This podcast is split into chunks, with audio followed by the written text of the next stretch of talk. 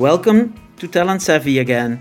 I am here with Sophia, whose last name I'm not allowed to pronounce anymore. Uh, Sophia, welcome.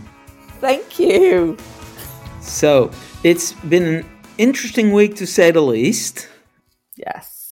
Um, we're still recording a podcast. One of the reasons there are only two of us here is because it's been such an interesting week and some people have other things on their mind with uh, the current situation in the world which is of course something everybody is able to deal with in his or her own way. So putting on that i want to start with sharing some really interesting news i come across uh, recently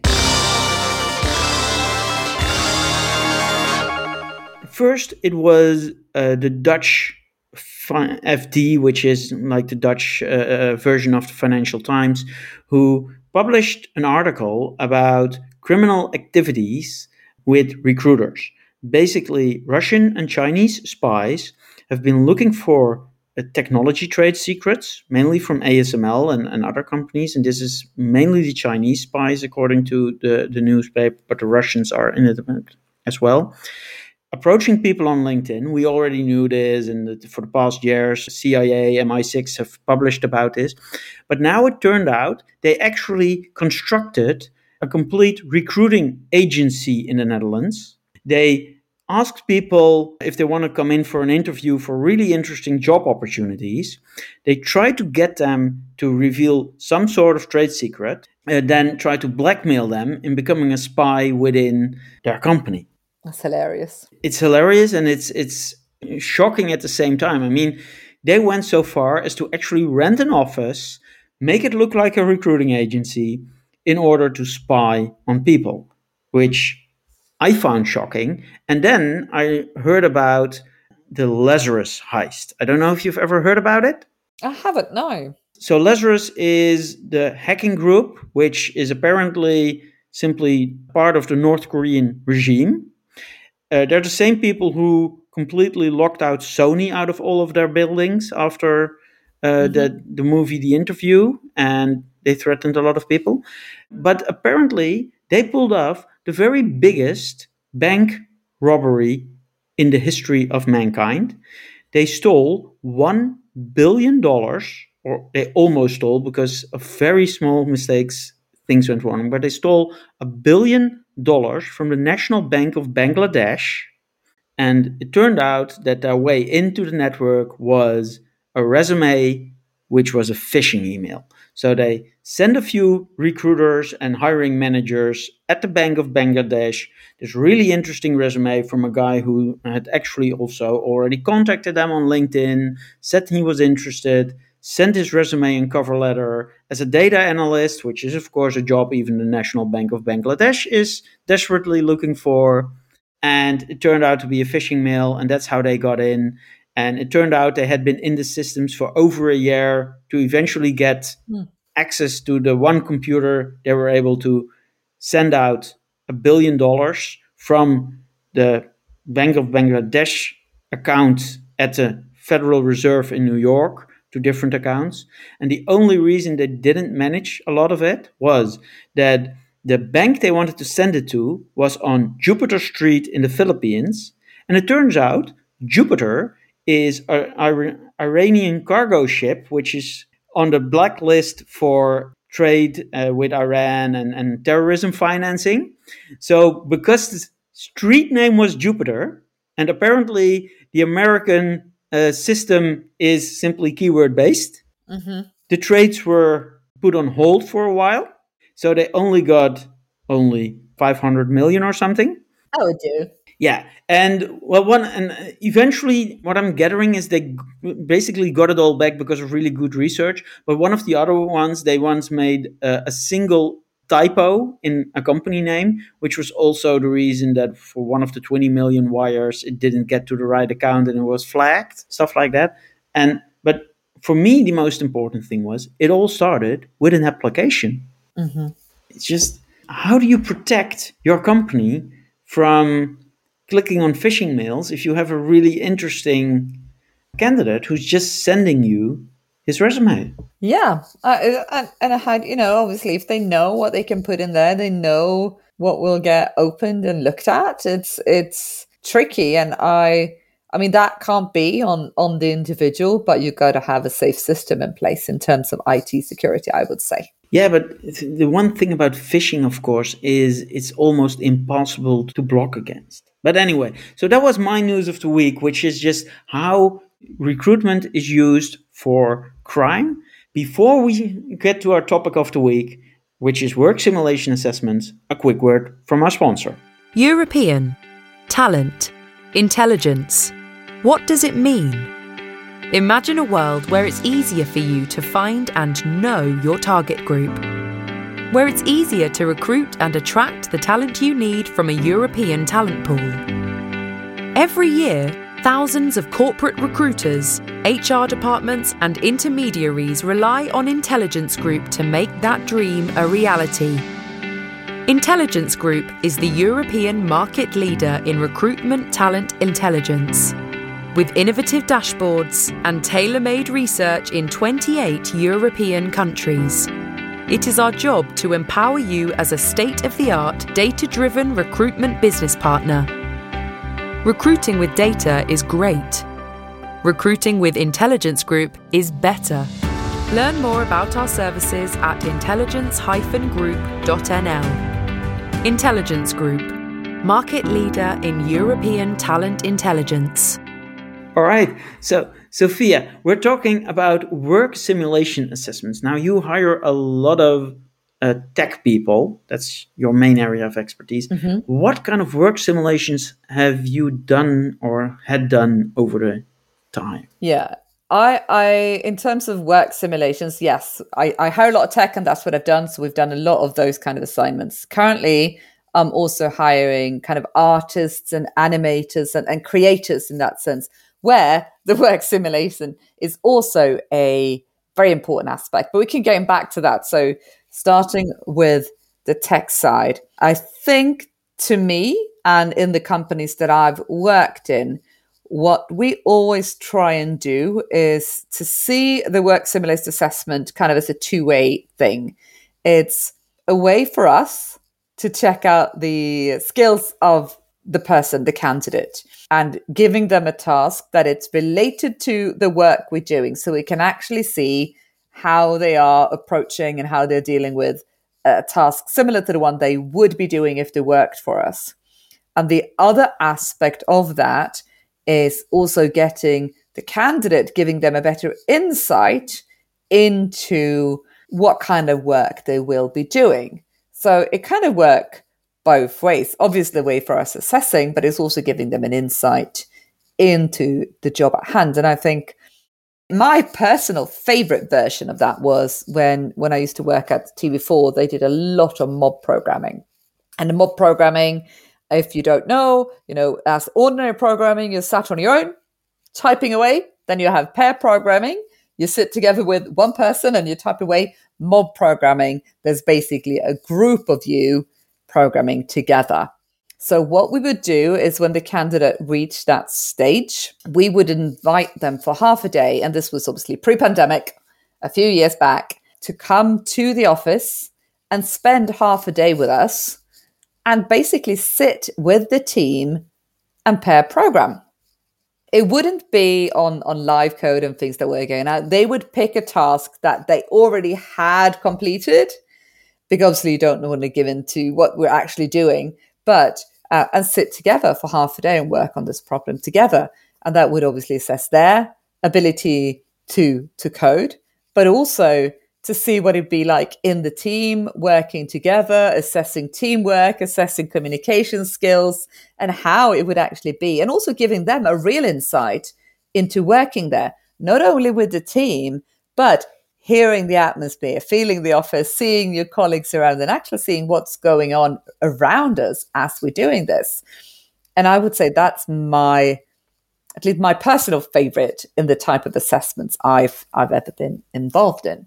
Yeah, and I, I've actually learned from uh, because I haven't done that much tech recruitment. I'm usually in, in different parts of the, the recruitment atmosphere. Um, that uh, techies love coming to the office and actually experiencing either the pair programming or the mob programming as you described it now. And the one thing I also learned from one of my my head of recruitment friends is you need to put your best programmers in uh, from your own company in there because they will also look at the quality of the person they were pair programming with in his case and he was like well we we used to put like the least productive guys in there because we would lose the least production. And then nobody wanted to work for us because they were like exactly. well if that's your level. So yeah. Yeah it's it's like i said it, it's a two-way street in this instance. It's giving uh, showing the candidates. And you know we when we spoke about motivation last time it's the kind of it's not as much as about what's your motivation for applying for the job. It's up to me as a recruiter to show you why would you want this job when i come with the offer to you why do you want it so showing the best you'll be working with this person because my experience with developers a lot of the time people who might be looking for a new job when asking why they're looking they might say because i'm currently the best programmer here I want to be in a place where I'm not the best because I want to have people to learn from. Yeah. Uh, and I, I, actually also once, when I was in an IT company for a short stint, uh, we had somebody actually leave because of the opposite, because they, they were used to being the best. And now all of a sudden they were at the lower end of our quality line. And this guy literally said at his exit interview, like, yeah, it's so hard because I'm used to not being challenged. And here I wasn't just being challenged, I was basically being proven wrong. And I just don't have the energy to up my level that much. Which and we were like, yeah, we're really happy that you're quitting now. Yeah, because it sounds like that wasn't the right place for that person. No, no, no, no, no.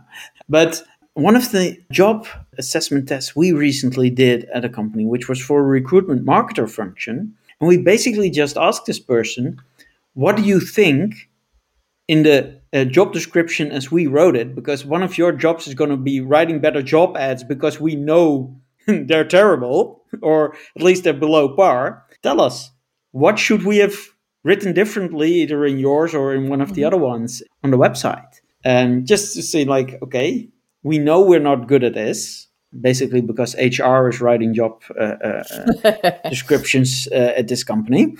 So tell us what do you want what should you, do you believe should be improved? I, I, actually love that job sample as well. It's what's like and what, what kind of results were you getting then?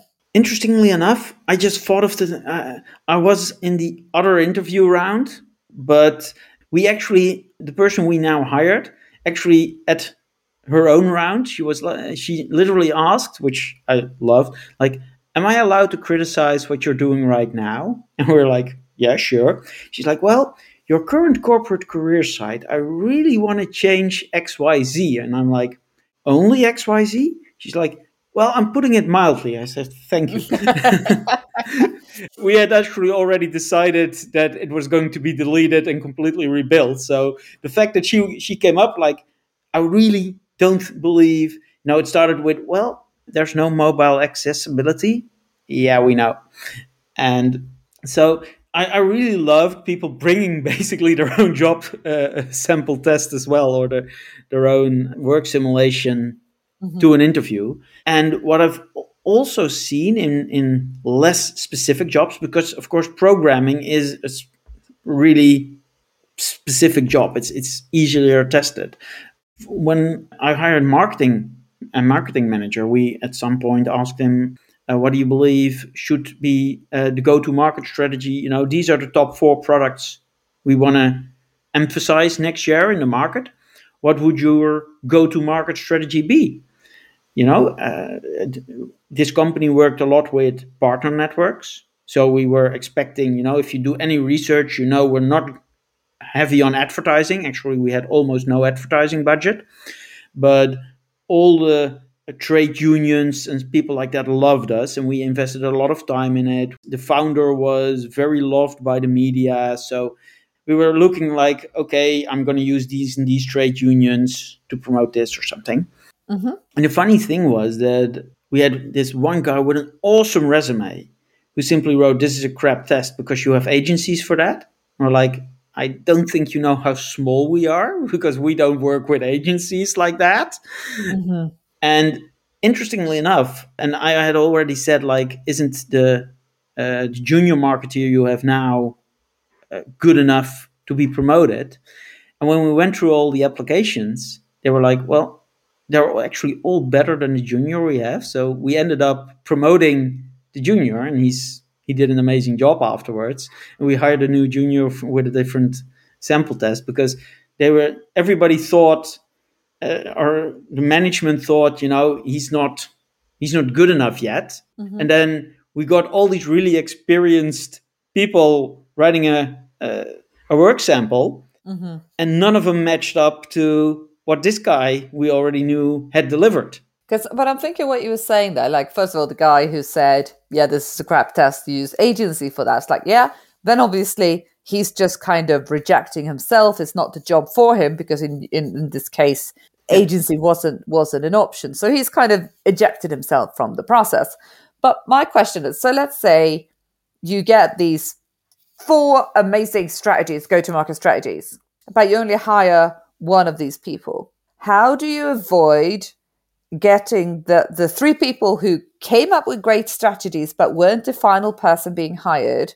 How do you avoid them feeling like you stole their ideas? Because you could very well be doing a go to market strategy extremely similar to the one they came up with.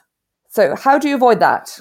Uh, it's a really difficult question. And since this was a legal firm, we actually debated this upfront a lot because they wanted to put in saying, like, we will not use your strategy. And I'm like, well, if their strategy is what we already figured out, we're going to shoot ourselves in the foot. So there is no great solution. I'm just thinking be ethical about it, be as decent about it as you possibly can.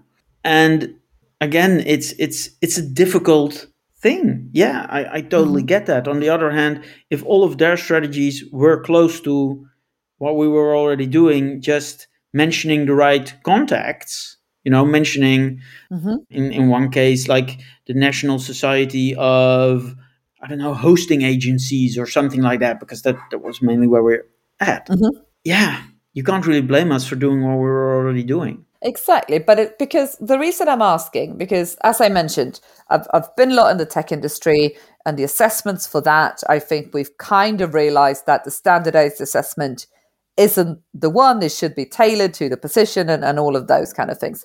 But the other side of what I do nowadays is I recruit creatives. So, as in artists, animators. By the way, I love recruiting animators because I have to check their not portfolio, but their show reel. So I literally get paid to watch cartoons. Best part of my job. But either way, part of that, you know, there's a big discussion in at least in the creative community in Sweden that I've seen on like Instagram and other groups where they are questioning work samples because the the creators themselves who are applying for jobs and then are made to do work assignments are seeing it as free labor because they're spending hours on something that they don't get paid for to do. And then in the end, the company they're doing it for might steal their ideas. And like you said, it could be a situation where they are doing something and, and giving you a similar solution or a similar idea that you already have planned on doing. So you might not be stealing the idea. It just happened to come up with a similar idea. Or it mm. could be a case, there could very well be companies who do steal ideas that way. So it's it's kind of like how do you go uh, about that? Because to me, like I said, you want it to be an example of a of a job they very well could be doing, but at the same time, you don't want them feeling as if you're going to steal their ideas. So it's like a balance and, and the kind of work sample assignment that you create to not be something that you can use. But how can you ever guarantee that? So kind of mm. how do you do this? Well, it's it's extremely difficult. You can't balance it perfectly. It will never be perfect. Yet, whenever I ask for a work sample, I want it to be an hour max. Let's start with that.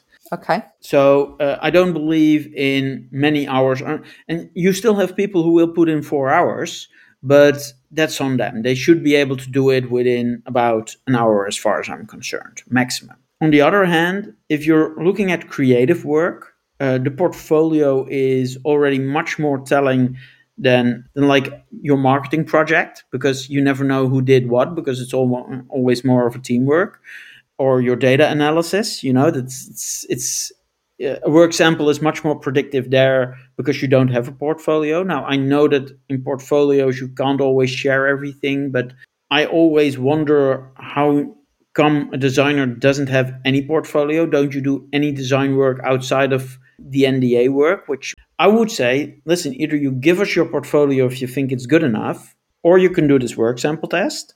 And uh, when it comes to a lot of designers, a lot of them are freelancing on the side as well. You might, uh, which is actually, I think, one of the best ways for recruitment, just give somebody a freelance gig if you believe this person can do the job. Yeah, and, and that's kind of the the argument I see in the creator community is that they should get paid to do the work sample because also there's like I said one hour and I was this is not me knowing whether it's true or not because I'm not an animator, but animation takes time.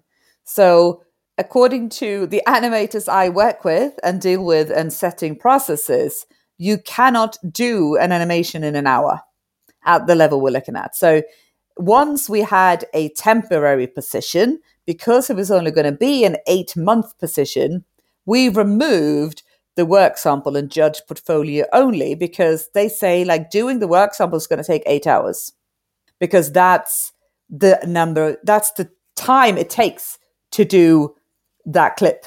So we we decided for this short eight month you know project based employment yeah we didn't have a work sample but for the full time we do because they can't possibly do it in just an hour. Yeah.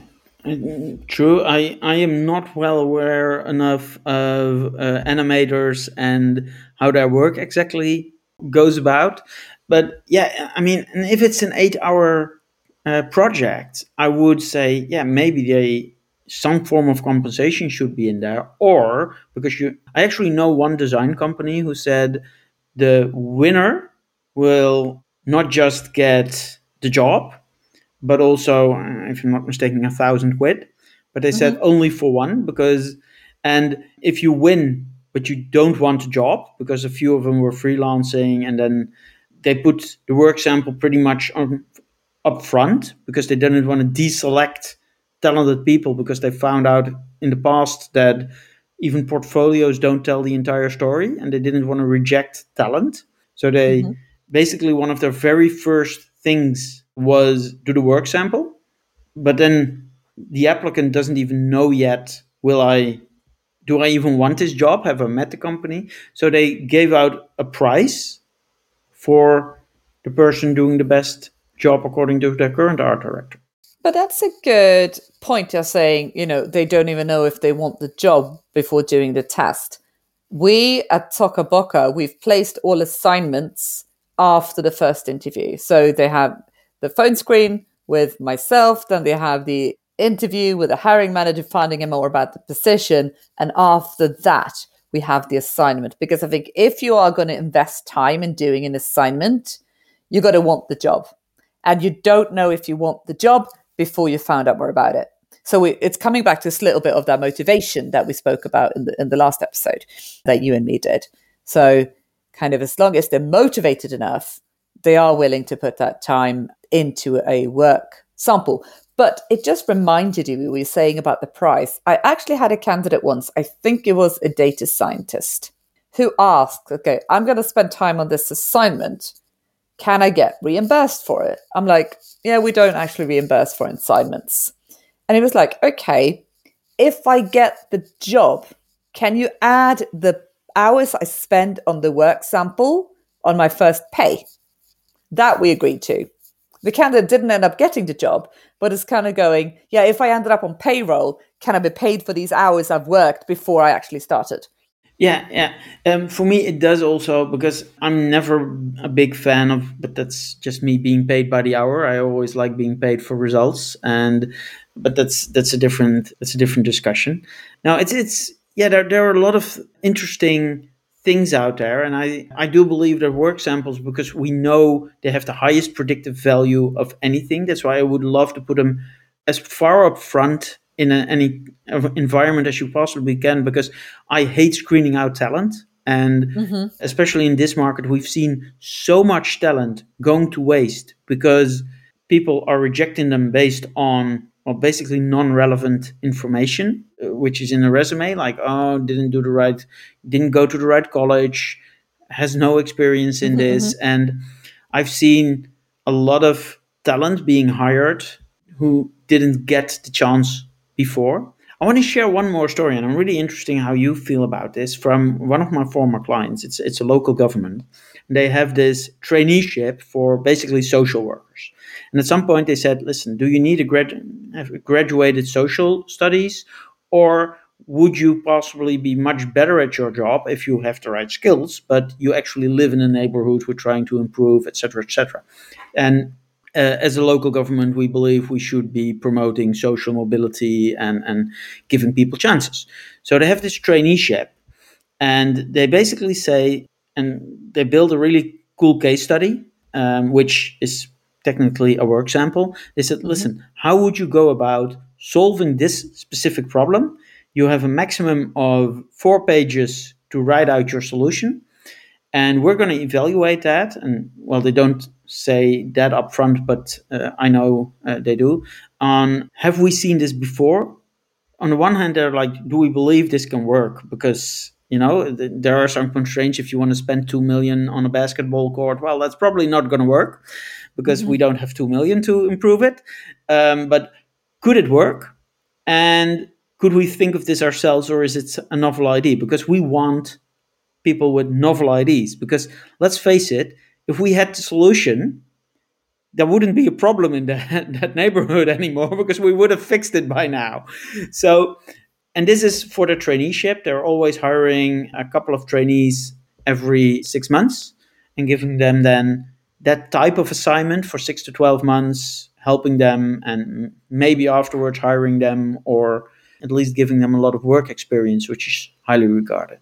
How do you look at work sample tests for trainees? I think that's actually really good, especially for trainees because they don't have the previous experience. What else are you going to measure it on then? The previous work experience, they have none. You know, so I, in that case, I really think it's it's good.